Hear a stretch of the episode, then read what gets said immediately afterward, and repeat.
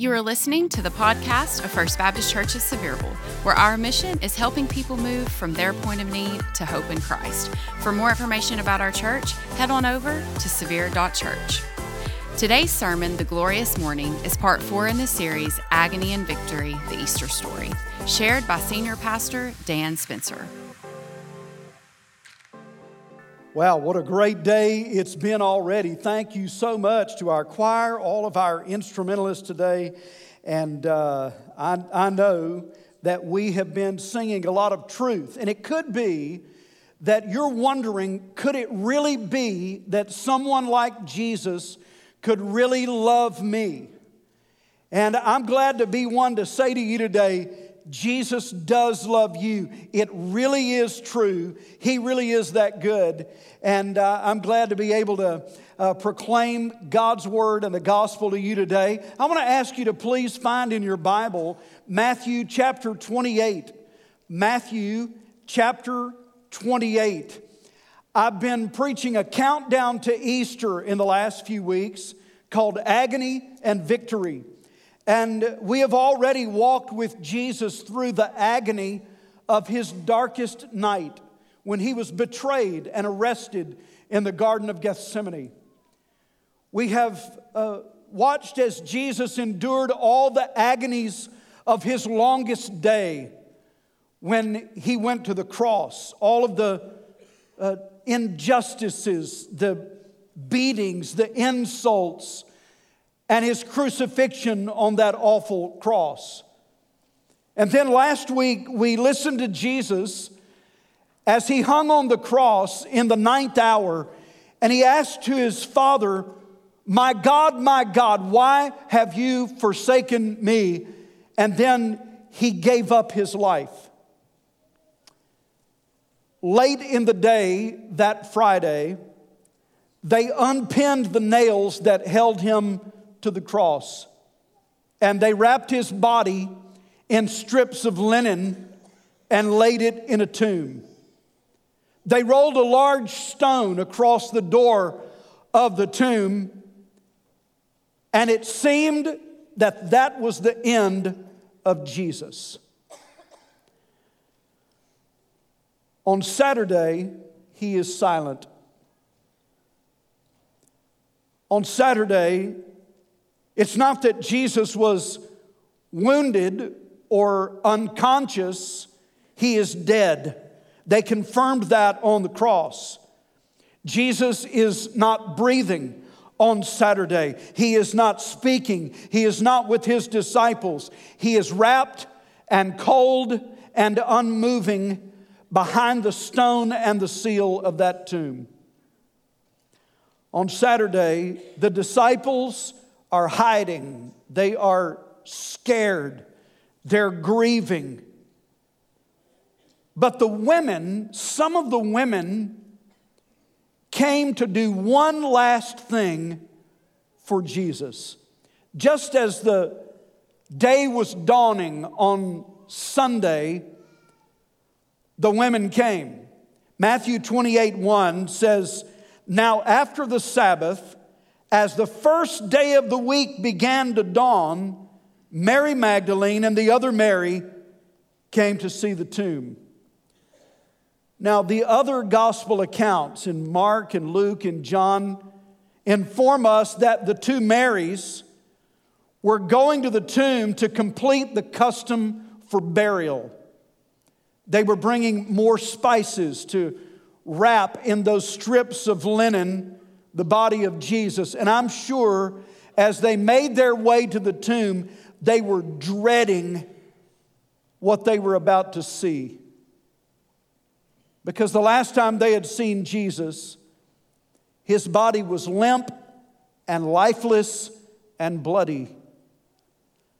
But then, suddenly, everything changed.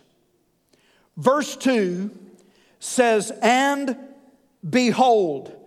Now listen, whenever you see those words, and behold, in a narrative in the Bible, here's what you can expect. When the Bible says, and behold, something unexpected is about to happen. Something that you thought was impossible is about to take place. And so, verse 2 says, And behold, there was a great earthquake, for an angel of the Lord descended from heaven and came and rolled back the stone from the door and sat on it. His countenance was like lightning, and his clothing as white as snow. And the guards shook for fear of him and became like dead men. Now, th- that's just awesome. I-, I have to say a few things about this part about the angel. Sometimes in Scripture, when God wanted to communicate something super important to people, He sent an angel to say it. Uh, for instance, when a man named Zacharias uh, was uh, serving in the temple, an angel appeared to him and said, Zacharias, you're going to have a son, name him John, and he's going to announce to the world that the Messiah is coming. Another time, in fact, on separate occasions with Mary and then with Joseph, an angel appeared and said, You're going to have a son. His name will be called Jesus, and he will save his people from their sins. And then, when Jesus was born, an angel appeared in the night sky and told the shepherds, Unto you is born this day in the city of David a Savior who is Christ the Lord. And then joining that one angel was a whole sky full of angels all declaring that Jesus has come. And so it's only fitting that now, when Jesus rises from the dead, there's an angel there to announce it. And this is very dramatic wording. The angel descends down from heaven, flashing as bright as lightning. Uh, listen, he rolls back that stone from the door of the tomb, and then the Bible says the angel sits down on that stone as if to say to the soldiers who are guarding the tomb, I dare you to move it.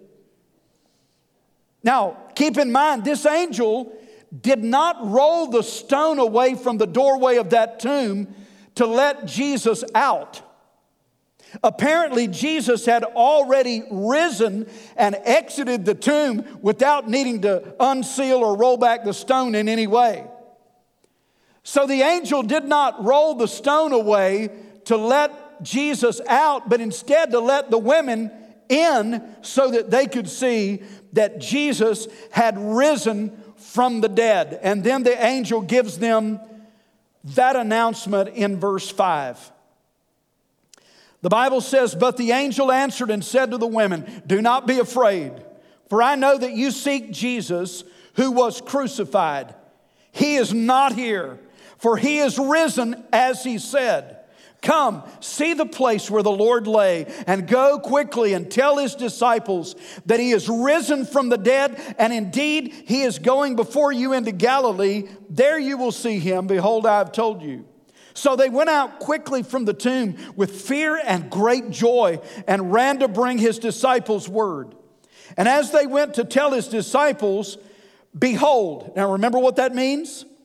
Behold, something unexpected and awesome is about to happen. Something you thought was impossible is about to occur. Behold, Jesus met them saying, Rejoice. So they came and held him by the feet and worshiped him. Then Jesus said to them, Do not be afraid. Go and tell my brethren to go to Galilee, and there they will see me. The women left the tomb with great joy. Jesus greeted them by saying, Rejoice. Easter is a time for rejoicing. And we've been rejoicing this morning, all morning long, but I want to give you from this passage that we have read three things to rejoice about today. Are you ready? You don't sound ready. Are you ready? Three things to rejoice about today on Easter Sunday. Number one, we need to rejoice in the fact that Jesus loves broken people. And I say that because of who Jesus chose to see first when he had risen from the dead. The Bible says in verse 1 it was Mary Magdalene and the other Mary.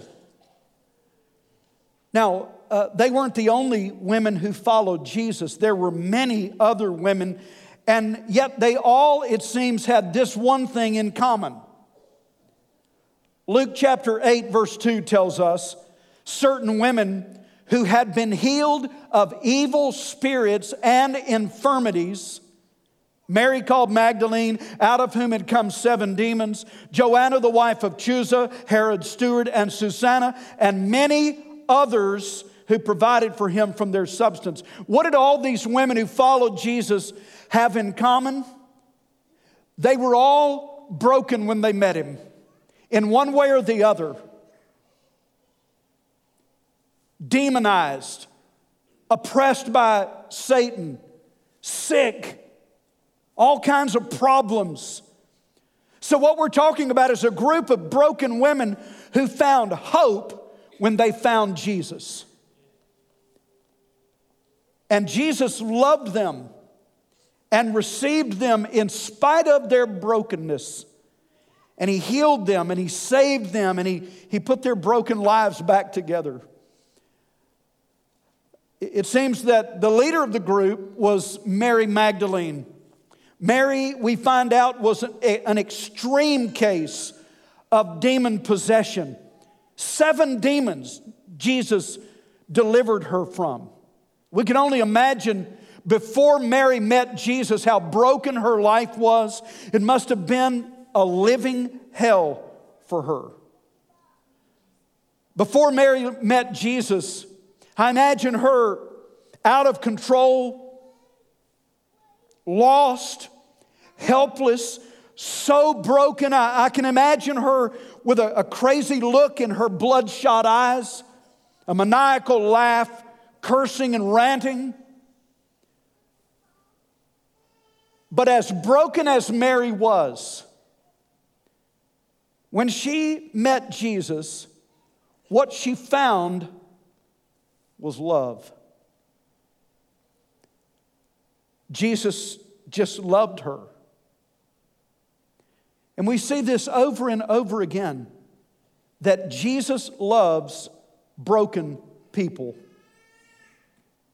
In fact, you may think today that you are too broken for Jesus to love you, that you're too damaged for Jesus to save, that you've messed up too many times for Jesus to include you in his family.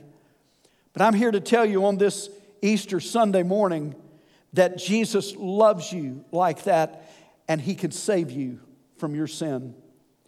In fact, we find out in Scripture when Jesus steps into your life, like he did with Mary, when Jesus steps into your life, he forgives the sins of your past, he overcomes evil, and he transforms your brokenness into something beautiful. Mary Magdalene is proof of that. When Jesus walked into her life, the demons had to walk out. There was a moment, don't miss this. There was a moment for Mary when she had to come to Jesus with all her sins and, and all her issues and all her craziness and surrender her life to his control. There came a time that she just had to bring all of that and give it to Jesus. Have you ever come to Jesus like that? I don't mean coming to him faking that everything is okay, or trying to convince him that you're fine on your own and you've got it all handled. I'm talking about have you ever come to Jesus honestly and said, Jesus, this is me. This is all of my mistakes. Here's my ugly past. Here, here are the things I regret. Here are the relationships that didn't work out. Here are all of my issues, all of my craziness. And I'm just, I'm just bringing it to you. And I'm surrendering my life to you the good, the bad, and the ugly. Have you ever come to Jesus honestly like that? Because it's only when we do that that, that He takes what sin has broken and damaged in our lives and He redeems it and He makes us clean and new. Only Jesus can do that. And I don't know who it is, but somebody here today needs to hear that. Because you're feeling like you're too broken for Jesus to love. You need to know today Jesus loves broken people. Number two, we need to rejoice today that simply Jesus died on the cross for our sins. It doesn't really get any deeper than understanding that when it comes to the gospel that Jesus died on the cross for our sins. The angel at the empty tomb mentions something in verse 5 that he didn't have to say. In verse 5, the angel could have said, I know that you seek Jesus, period. But instead, he adds this information I know that you seek Jesus who was crucified. It's a reminder for us right there that Jesus, who was innocent and perfect and pure and blameless, died on the cross like a guilty man. Question Why did Jesus allow himself to be captured and condemned and crucified on that cross if he was an innocent man? If he could have stopped it, why didn't he? And the answer is because he had to go to the cross to die in our place. It was the only way to save us. And that's good news for us because we all have a sin problem. Did you know that? The Bible says all have sinned and fall short of the glory of God. Because we have all sinned, none of us measures up to God's standard of perfection for us. And so we all fall short. We have all sinned. And to be even more specific about that, we have all sinned against God. Now, we, we sin against each other, but ultimately, our sin is against God. It's His law that we break, it's His authority that we rebel against, it's His love that we violate when we sin. And so that means it's not enough to be forgiven by others or to just forgive yourself. The forgiveness we need comes only from God. It's Him we've sinned against. We need God's forgiveness. And let me tell you something that is true for every person in this room, starting with me. And that is from the time you were born, the list of your sins has just been piling up like a habitual offender in the justice system. You've got a record of sins a mile long. And the longer you live, the longer that list of sins gets. And you may have tried to justify some of those sins, excuse some of those sins, but they're still there on your record. Maybe you've tried to, to compensate for those sins by doing good things, but it's never enough, not even to blot out one lousy sin. And to make matters worse, for each of those sins on your record, attached to that sin is a penalty, a punishment. And that punishment is death and hell. We all have a sin problem, and we can't fix it on our own. And some of you are, are haunted by that record of sins that you drag around wherever you go. Some of you are ashamed of the sin you're living in now. Some of you feel condemned because of the things you've done in your past. So many of us carry with us this burden of failures, these regrets from yesterday that we drag into today and tomorrow. And what we need is forgiveness. What we need is forgiveness so that shame can be lifted, so that condemnation can be removed, so that the burden can be taken from you and your record can be cleared. And, and so here's how much Jesus loves you. Listen to this. Though he was innocent and pure and perfect, Jesus took responsibility for all of our sins, for your list of sins, for mine, for those of the whole world, and he took it to the cross. In fact, listen to this statement in Colossians 2:14. The Bible says that the record of charges that stood against us, all of our sins, Jesus took that and what did he do with it? It says he nailed it to his cross. He suffered and died and took the punishment that we all deserve for our sins when he went to the cross. Isn't that incredible? That's awesome that Jesus would do that for us, though he was innocent and perfect. He suffered as if he was guilty because he, he, he nailed all of our sins to the cross and paid the full penalty for everyone. He didn't stop short, he went all the way through to death for our sins. And what that means for us is that if we place our faith in him, we can be forgiven. That list of sins can be wiped out forever, never to be held against us again. We can be free of shame, free of guilt, free of that burden of condemnation that we've carried around. Jesus can forgive you and save you, and I'm going to say it plainly. Good news no matter what you've done, you can be forgiven and you can be saved. Today we celebrate that. We rejoice that Jesus loves broken people. We rejoice that Jesus died on the cross for our sins so that we can be unshackled from the guilt of it all and be free to live how He created us to live in union with Christ. Uh, one more thing. It's so simple. This is what this day is about. But we can rejoice today that Jesus defeated death. When Jesus died for our sins and he was laid in that tomb, it looked like death had defeated him. It looked like death had won.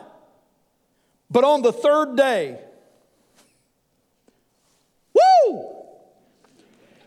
Jesus took his life back he began to breathe, his heart began to beat. Jesus resurrected from the dead, and because Jesus defeated death, listen to this good news. Because Jesus defeated death, he has the power and the right to give you back the life that God created you to have. Because he defeated death, we don't have to be afraid of death. And for a Christian, death means that we're released from this human body to be with him forever.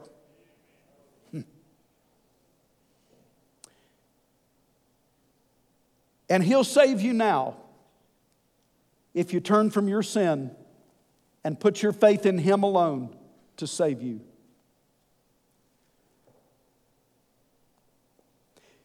You know, when it comes to the resurrection, and I think probably every pastor in the world is saying something like this today because it's so evident that the thing about the resurrection and this news that Jesus said, I'm gonna, they're gonna kill me, I'm gonna rise on the third day, and then he did it. And he was seen by 500 or more eyewitnesses after he rose from the dead. And all of their stories lined up and corroborated one another. It's incontrovertible proof that Jesus did what he said he would do. He rose from the dead.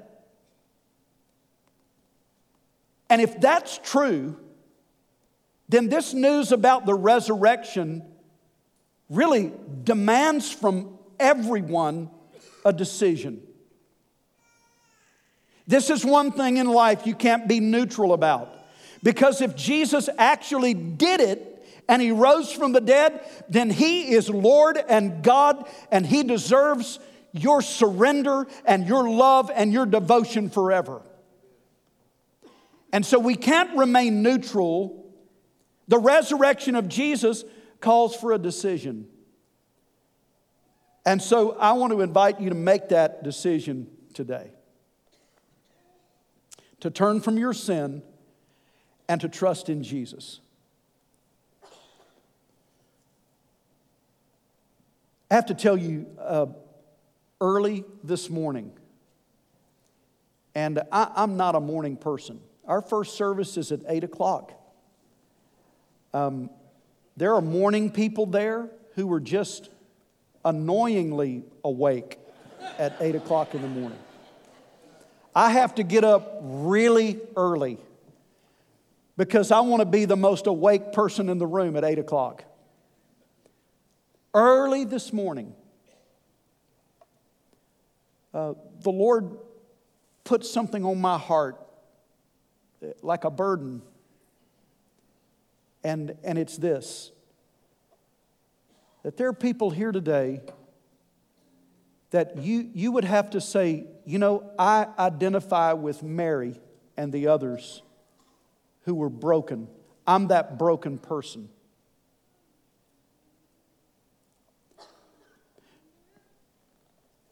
Because life has broken your heart, circumstances beyond your control have just broken your heart over and over. People have turned their back on you.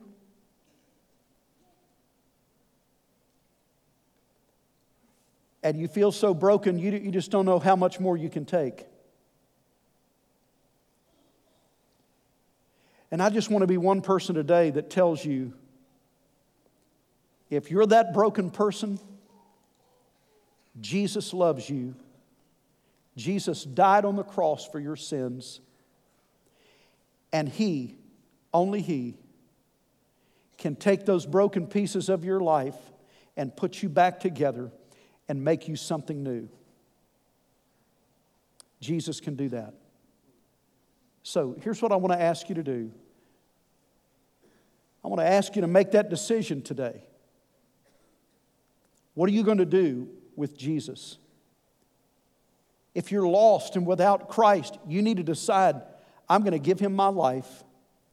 I'm going to give him all the broken pieces. I'm going to give him everything that I am and trust that his death on the cross, his resurrection, his love, his grace will save me. And I'm going to lead you in, in doing that in a moment. If you're already a Christian, you might be that broken person today. And even though you're here and you're singing along, you're hurting because of something someone has done. You're desperate for some relief, for God to do a new work in your life. I want to challenge you because of what Jesus has done for you. Recommit your life to Him today. Let this be a new beginning, a new day for you of following Jesus and serving Jesus and loving Jesus. Amen? All right. Would you just bow your head right where you are and let's go to a time of prayer?